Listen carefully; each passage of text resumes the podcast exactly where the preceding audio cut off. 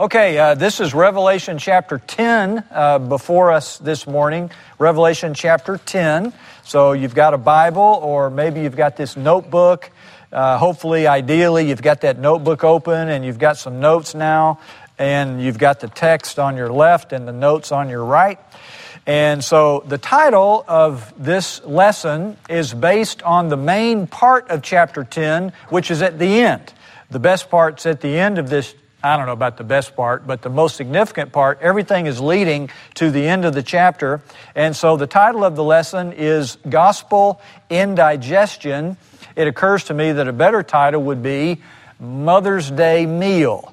But uh, uh, you can be the judge of that. Now, the questions uh, here, these are somewhat frivolous, uh, but does anybody know if papyrus is gluten free? Does anybody know? Okay, okay. Well, you're going to know after we're finished here this morning. Uh, is it a fruit or a vegetable? Does anybody have any idea? okay, all right. Uh, sorry, sorry. It's made from, uh, actually, uh, papyrus is a reed that grows on riverbanks. So, would that technically be a vegetable? Maybe? Uh, who knows? I'm just kidding. Yes, yes. All right. Uh, there's, there's papyrus involved in this chapter, not papaya, but papyrus. As is always the case in the book of Revelation, uh, it, it, was when it was written and originally read to these seven churches. It's true for us as well. There's a context to the book, and our own appreciation for and knowledge of the Old Testament affects how much we appreciate the text in front of us there are, I've, I've said this so many times, but I don't get tired of saying it because every week I say it to myself. There are a few books of the, of the Old Testament that are just crucial for reading and understanding the book of Revelation. Revelation is the last book of the Bible. I, have called this series The End.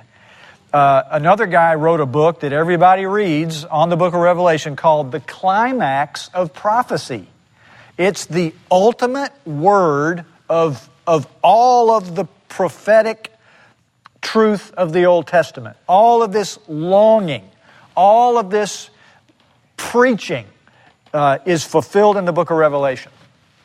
Now, Ezekiel, long book, challenging, I get it. Uh, but I've given you some references in here. Here's one that we're getting ready to read here in just a second. Uh, and also Daniel are such key books for Revelation. And not just so much what they say, but because of where they were in history. These men, Ezekiel and Daniel, were prophets to people who were living in exile, right? Uh, they were part of a group of people who had been so hard headed for so long that God had punished them, His own people, okay? Israel, His own son, God was pleased to punish him.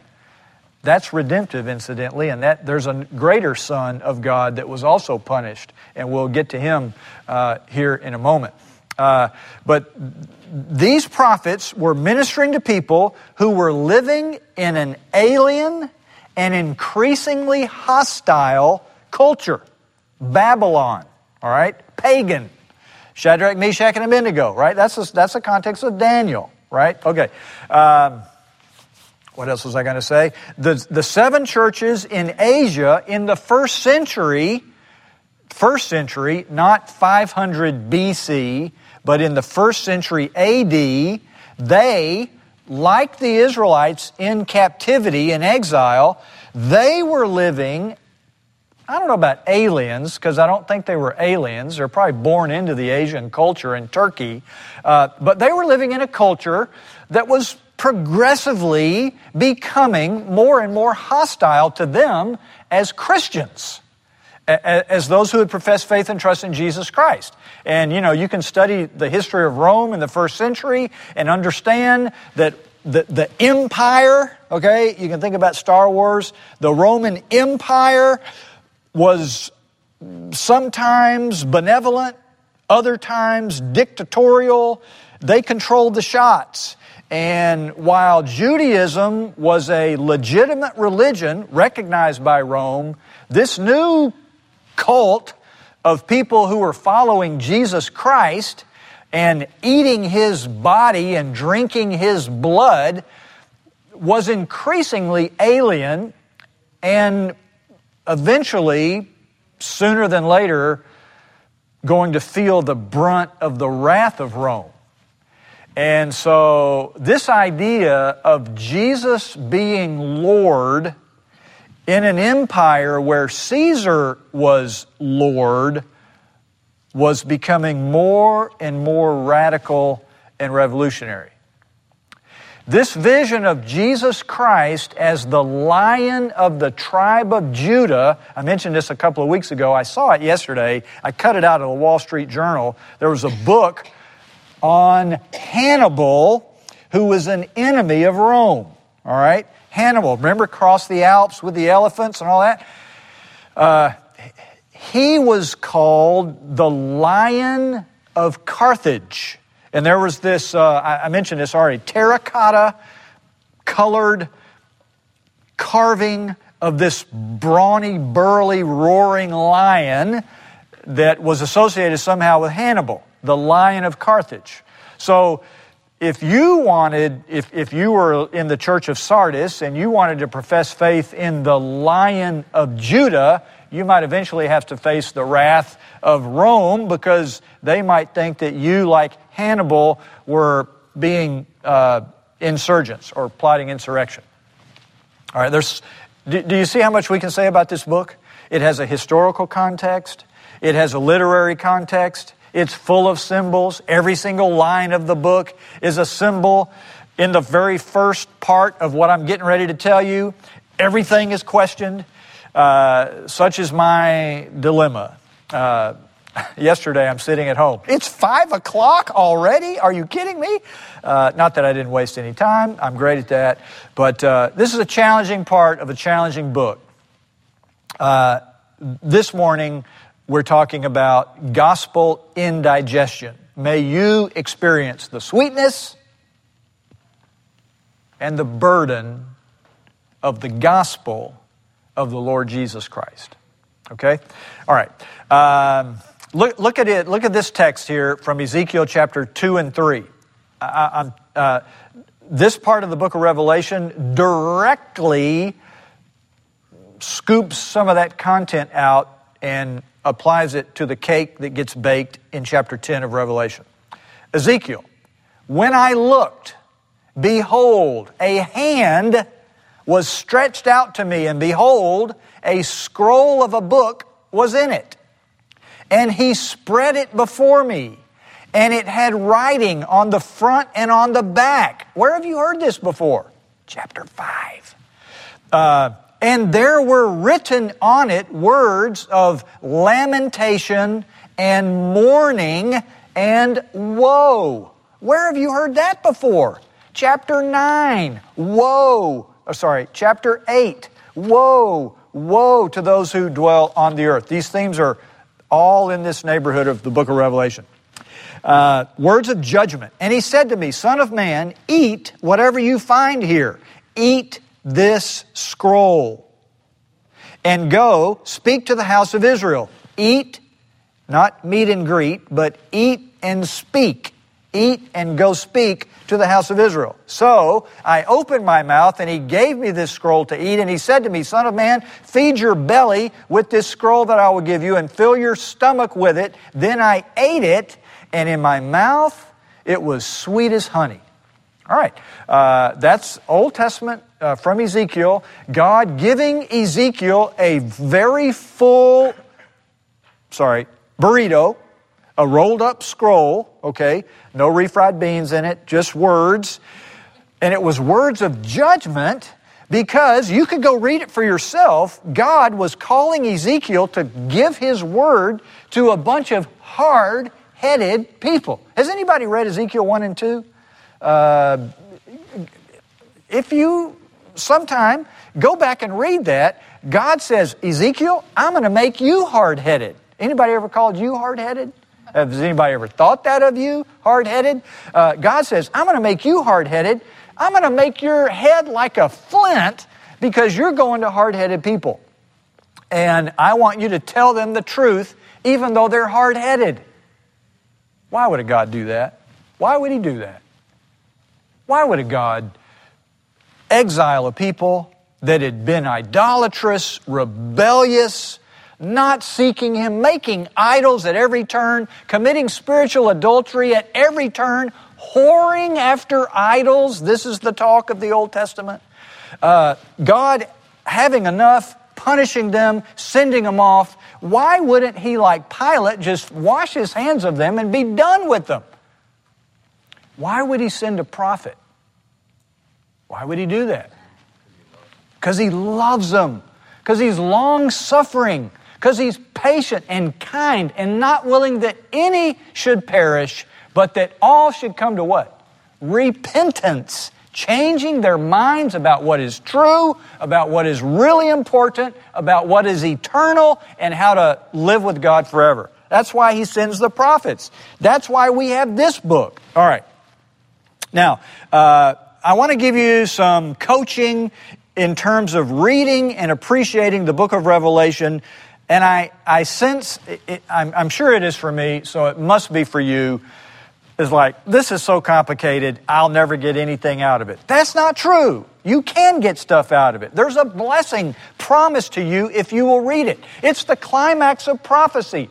It's a book about God and what God wants us to know. It's not just a book about the future and how everything ends in the future. It's a book from God to you right now to help you change the way you think about stuff, to help you see through the things in our culture that seem so important, that seem so loud and powerful, the things that are so disturbing.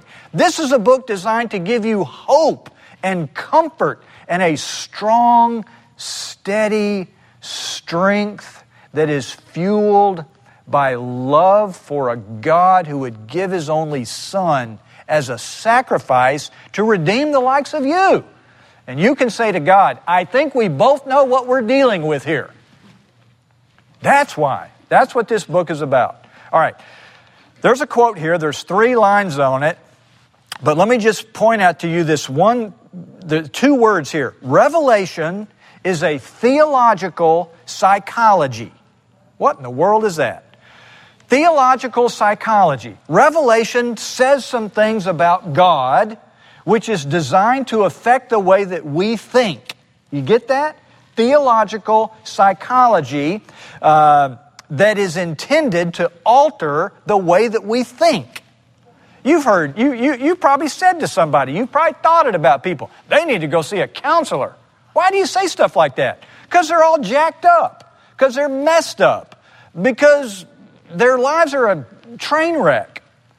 This book is designed to help us all know some things about God that change the way that we think, that change the way we think about problems, that change the way we live our lives, that change what we value. All right, that's what this book is. All right, now, having said that, the bad news is uh, one guy who's a really good Bible student of, of chapter 10 says, and I quote, This is one of the more complex moments in John's narrative. Well, if this is one of the more complex moments, what has the rest of it been? Yeah, I get that. All right, two things that may help us here, two things for you to look at when we read the text here in just a moment is this. Uh, John now has a personal role in this chapter, no pun intended, well, slightly intended. John has a role in this chapter uh, to eat. Uh, and the second thing is, uh, eating is one of the main uh, focal points of the chapter. So I've got everybody's attention because we all love to eat, okay? For some of you, that's very apparent, and others less so. I'm, okay. Uh, moving right along. Now, uh, here's another great coaching point for everybody, okay? And you don't do this very well. Three questions we ask when we read the Bible. And if we just read it sleepily, uh, superficially, we're not going to get a lot out of it.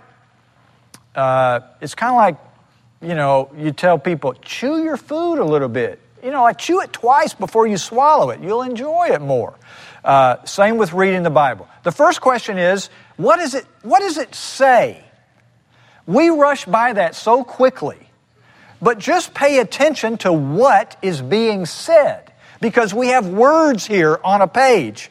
And these words are designed to create an image in our mind that is designed, I don't know how to say this, like sunburn. You know how you're, you're, you're out, you're, man, you're loving, you have a wonderful day at the beach, not realizing that, you know, tonight you're going to be very uncomfortable because that sun shines on you and then it just continues to burn.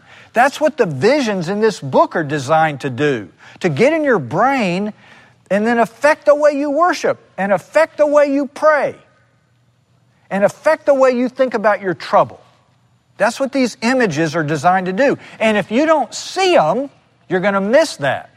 So there's a literally a big image that we want to I just want you to see it with your minds. So we ask ourselves, first of all, what does the text say? When I was in seminary, some of you guys have heard of Howard Hendricks, and we had an assignment one time to read Acts chapter 1 and verse 8, a single verse, and we had to come up with something like 40 observations on that verse. So we went home and, you know, we're scrambling, you know, and came up with 40 observations on Acts 1 8. He says, okay, great. Tear that up. Give me 40 more trying to help us to pay attention to what the text was saying.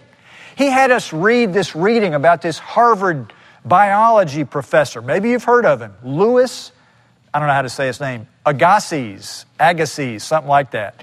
And he was constantly, uh, taught, he, he has this thing about just having his students pay attention to a fish. Just look at the fish. Just see how it's made. Just observe how the fish is made, all right? Uh, all designed to help us be like, more like Sherlock Holmes, to observe and not to rush to your own understanding or the things that you particularly like, but just pay attention to what is being said. The second question is, what does it mean?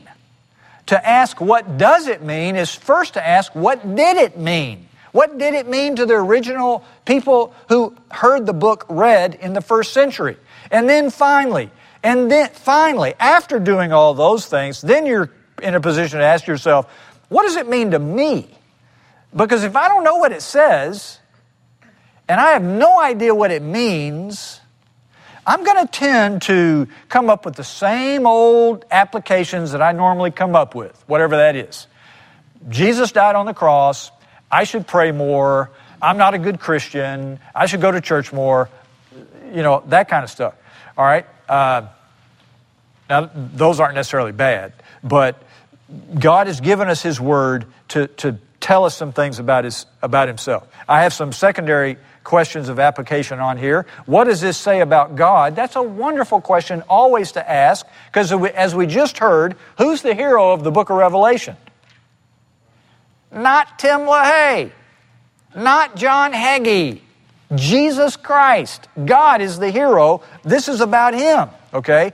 Uh, so, what does this say about God or Christ? What does this teach us? And this is a good question for you to ask.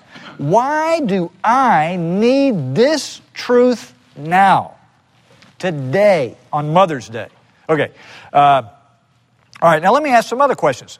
Where are we in the book? Where are we in the book? Now, there, there's a real easy answer to that. Chapter 10. okay, yes, we're in chapter 10. Okay, but in the book of Revelation, where are we? We're in the, we're in the high grass, okay? We're not on the fairway here, much less the green. We're in the rough, rough, rough part of the book. Yeah, okay. Uh, there's three somethings in this part of the book. Three whats? Sorry? Okay, three woes, all right. Three numbered sequences. Numbered sequences. How many are there? Seven. There's three sevens in this part of the book. What are those sevens? What's the first seven? Seven seals. Uh, we see a vision of the throne. Uh, there's a the one sitting on the throne has a scroll, is sealed with seven seals. Okay, uh, that should be automatic to all of us right now. Who opens those seals? The Lamb. Jesus does. That's a big deal in chapter 5. There's a major problem in chapter 5. The one sitting on the throne has a scroll, it's all sealed up, and nobody can open it. Nobody can know about the world and life and eternity from God's perspective. Nobody's worthy, that's a key word, to open it, except for one person the Son of God who came down from heaven and conquered by dying and shedding his blood. The victory was won through defeat. Don't forget that, all right? First seven seals, the Lamb opens them. Uh, when we get between seal number six, which is in chapter six, and seal number seven, which is in chapter eight, what's between chapter six and chapter eight? There's an easy answer to that. Chapter seven. Chapter seven. What's in chapter 7? There's a pause. I talked about this. I preached a message on it. There's a pastoral pause. There's a eh, a timeout. And there's two, there's a pair of visions. There's a pair of images designed to just, uh, let's take a break for a moment.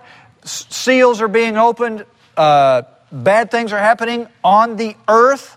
Let's take just a moment and remind ourselves that God has a people that he's protecting. We have this vision of the 144,000, and then we have a vision of a multicultural multitude in chapter 7. It's an interlude. All right? Then we have the second group of seven. That's what we're in right now. What are those? What's that seven things? We had seals, but then we have what? Trumpets. trumpets. What do trumpets do? Announce. Announce what, typically? In the Bible? Wrath. Wrath is coming. Warning is maybe a better announcement. Tornado siren, think of that. Seven tornado sirens, okay? Uh, trumpets warning of wrath. Whose wrath is it, by the way?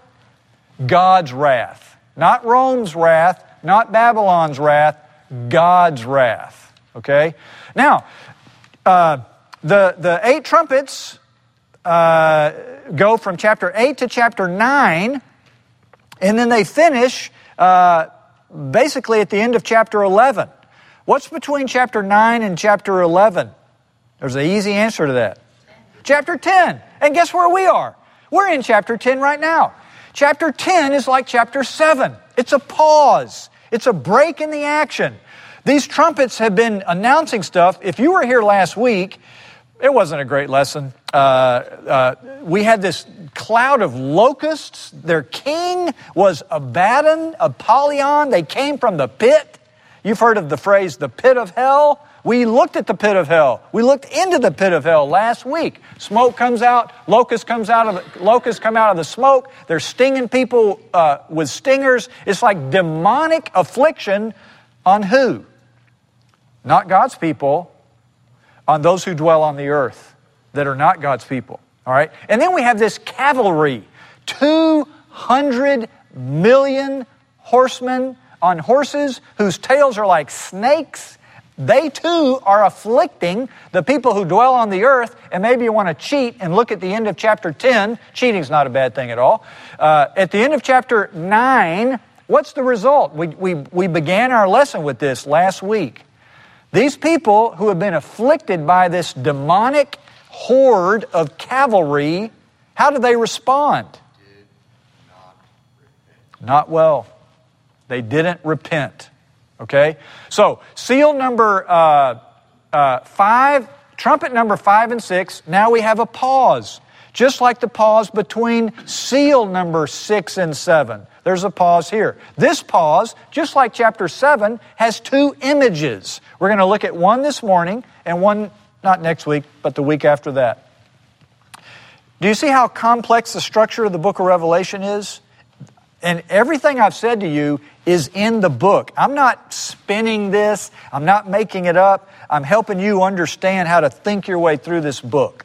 Okay, uh, today, chapter 10, because it deals with eating, uh, we have three bites, okay? And I'll mix the metaphor up a little bit. Think about being in a restaurant. Some of you are going to restaurants. Anybody going to a restaurant after we're done here?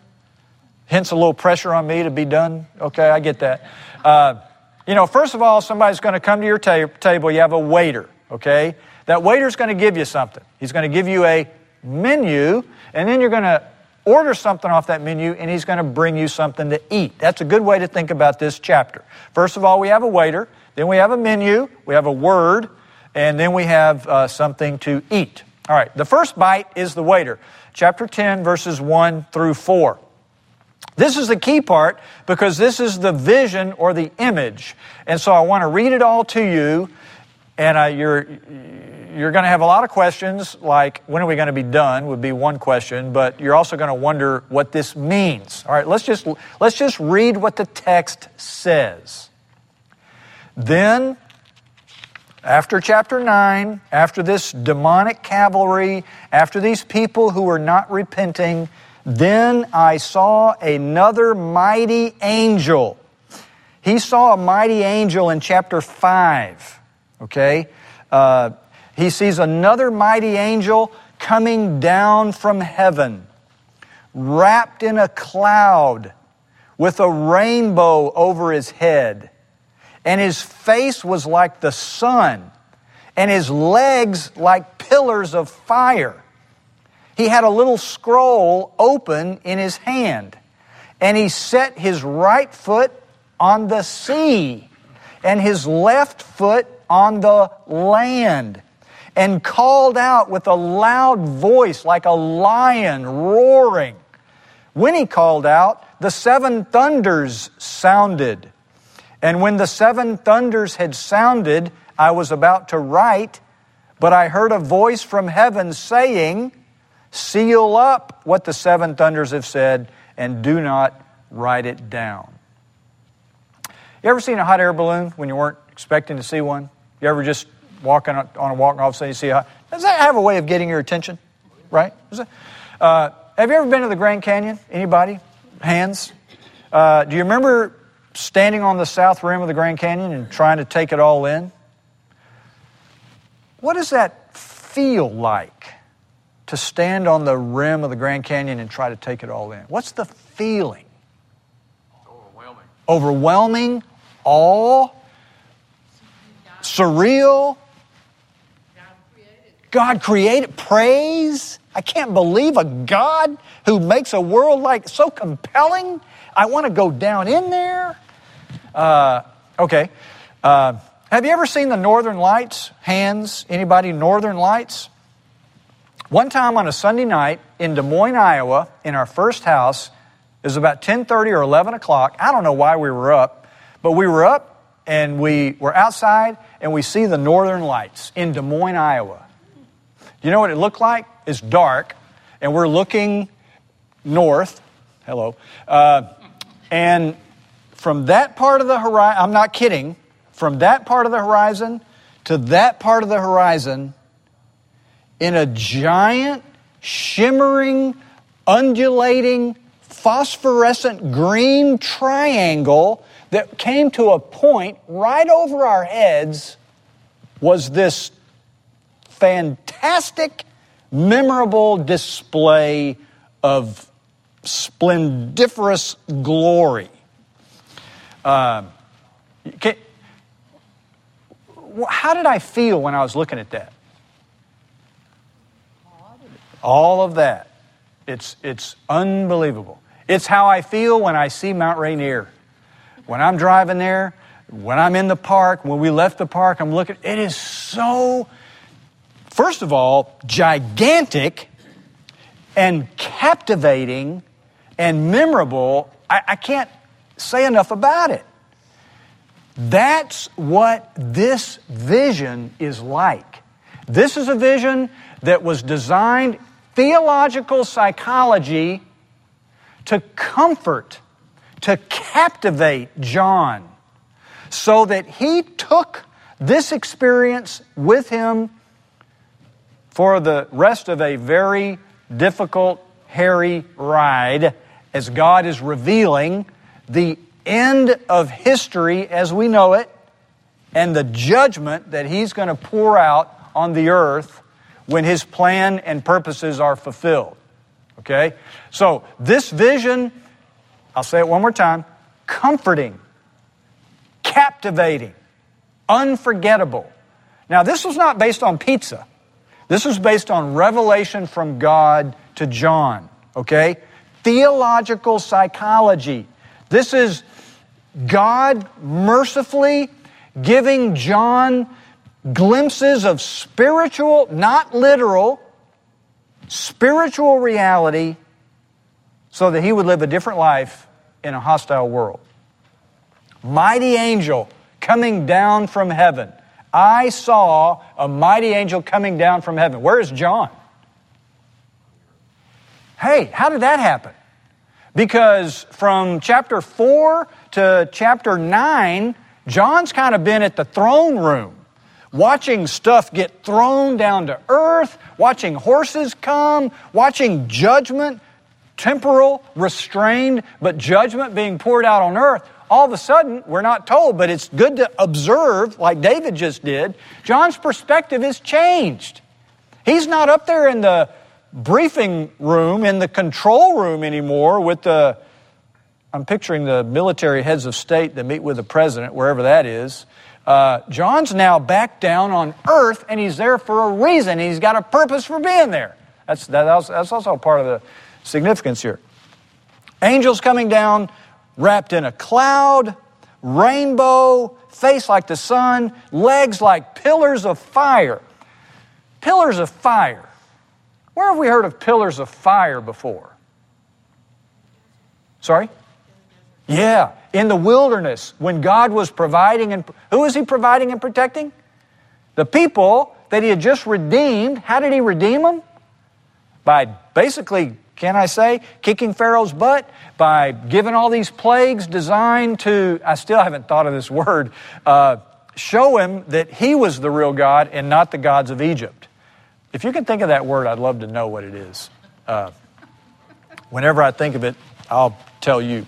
Uh, okay. Uh, he set his right foot on the sea and his left foot on the land. Just keep that in mind because in chapter 13, bad things are going to come out of the sea. There's going to be a beast that comes out of the sea, like, like an invading army from the ocean to Patmos.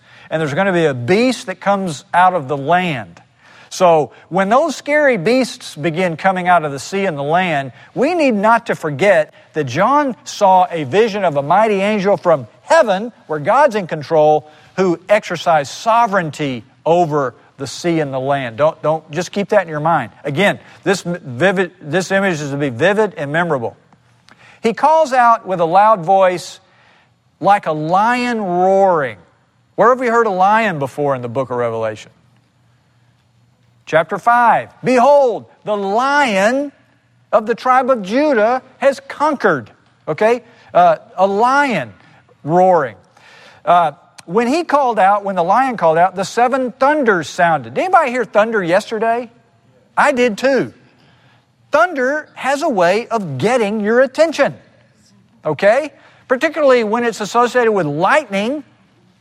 And if you go back to chapter 4 and, and see this glorious Ezekiel fueled vision of the throne, around the throne is lightning and peals of thunder.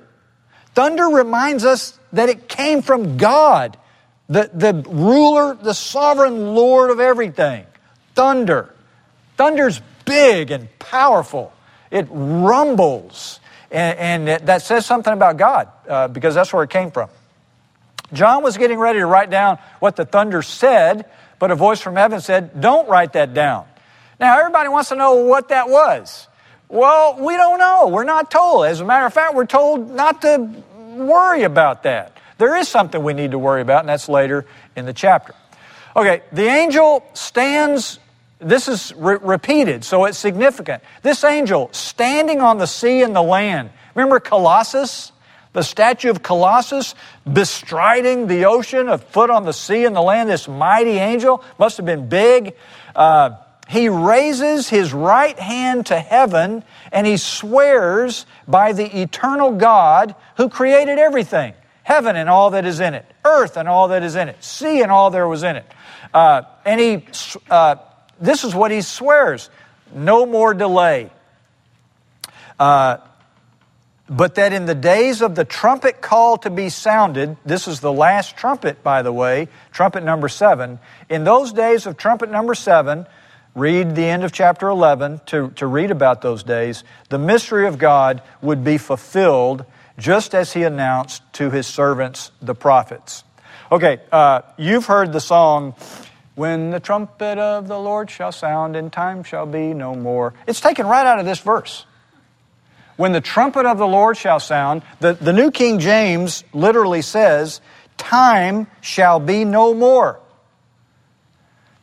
Now, that's not a philosophical issue, time stopping, eternity starting. That's not what's happening here.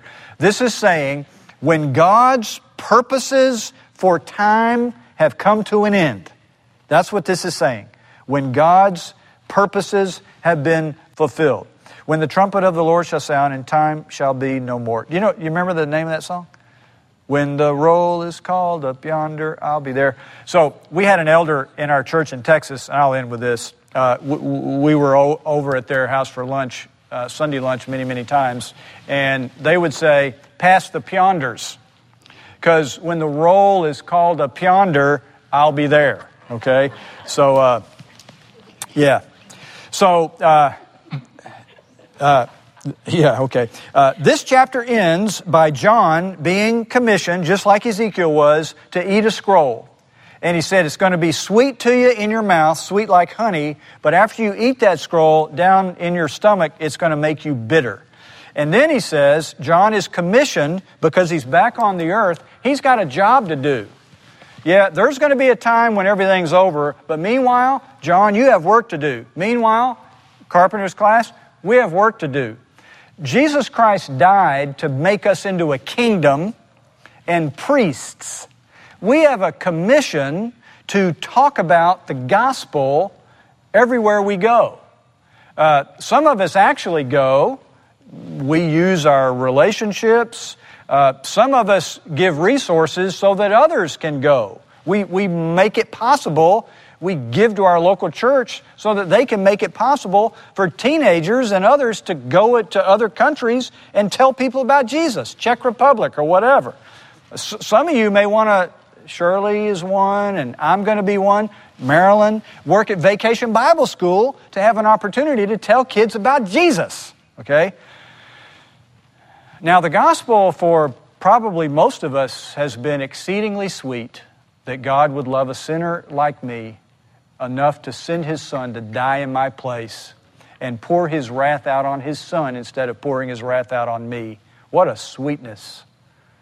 Uh, but that gospel also has a way of making our stomach bitter as we think about people who have not responded to that gospel, as we think about how that gospel divides us from people that we love as we think about people who, in their sin and darkness and depravity, have not come to have the power from God to repent from their sins and change their way of thinking, and they push back and blow back so forcefully against that gospel of Jesus Christ. So I think that maybe a lot of us, if not all of us, have also experienced that sorrow uh, that bitterness that comes from the gospel as well. Uh, but in that bitterness, we remember that our Lord said, Blessed are those who mourn, for they shall be comforted. Uh, back to chapter 7. There will come a time when God wipes every tear away from our eyes. Uh, but uh, eat your scroll, tastes like chicken. and, and in that scroll, as we eat it, it is designed to captivate us so that we would find ourselves quite naturally talking about the King who is sovereign over everything. I'm not talking about Rick Warren and his purpose driven life. I'm talking about God and his purpose driven everything. Because there's kind of come a time, you could read about Daniel, See, more I could say. Daniel's all about, and it's language right in this chapter. Daniel wants to know when is all this going to happen?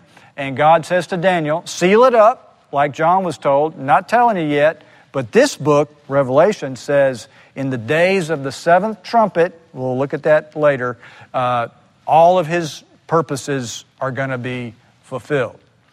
So uh, we want to be reconciled with the Lamb of God, and we want to be ambassadors for Jesus Christ. Being an ambassador of Jesus means that you are a sweet aroma to some who love Him and an aroma of death to those who are not. May you be as hard headed in that gentle, merciful story about Jesus as Ezekiel was. Let's close in prayer.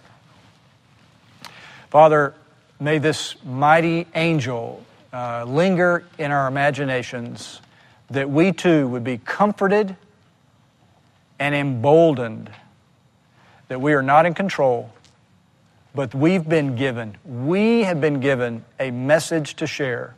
May we not be ashamed of it. May we rejoice in Him, the King, the suffering uh, servant, the Lamb of God, the Lion of the tribe of Judah, in whose name we pray. Amen.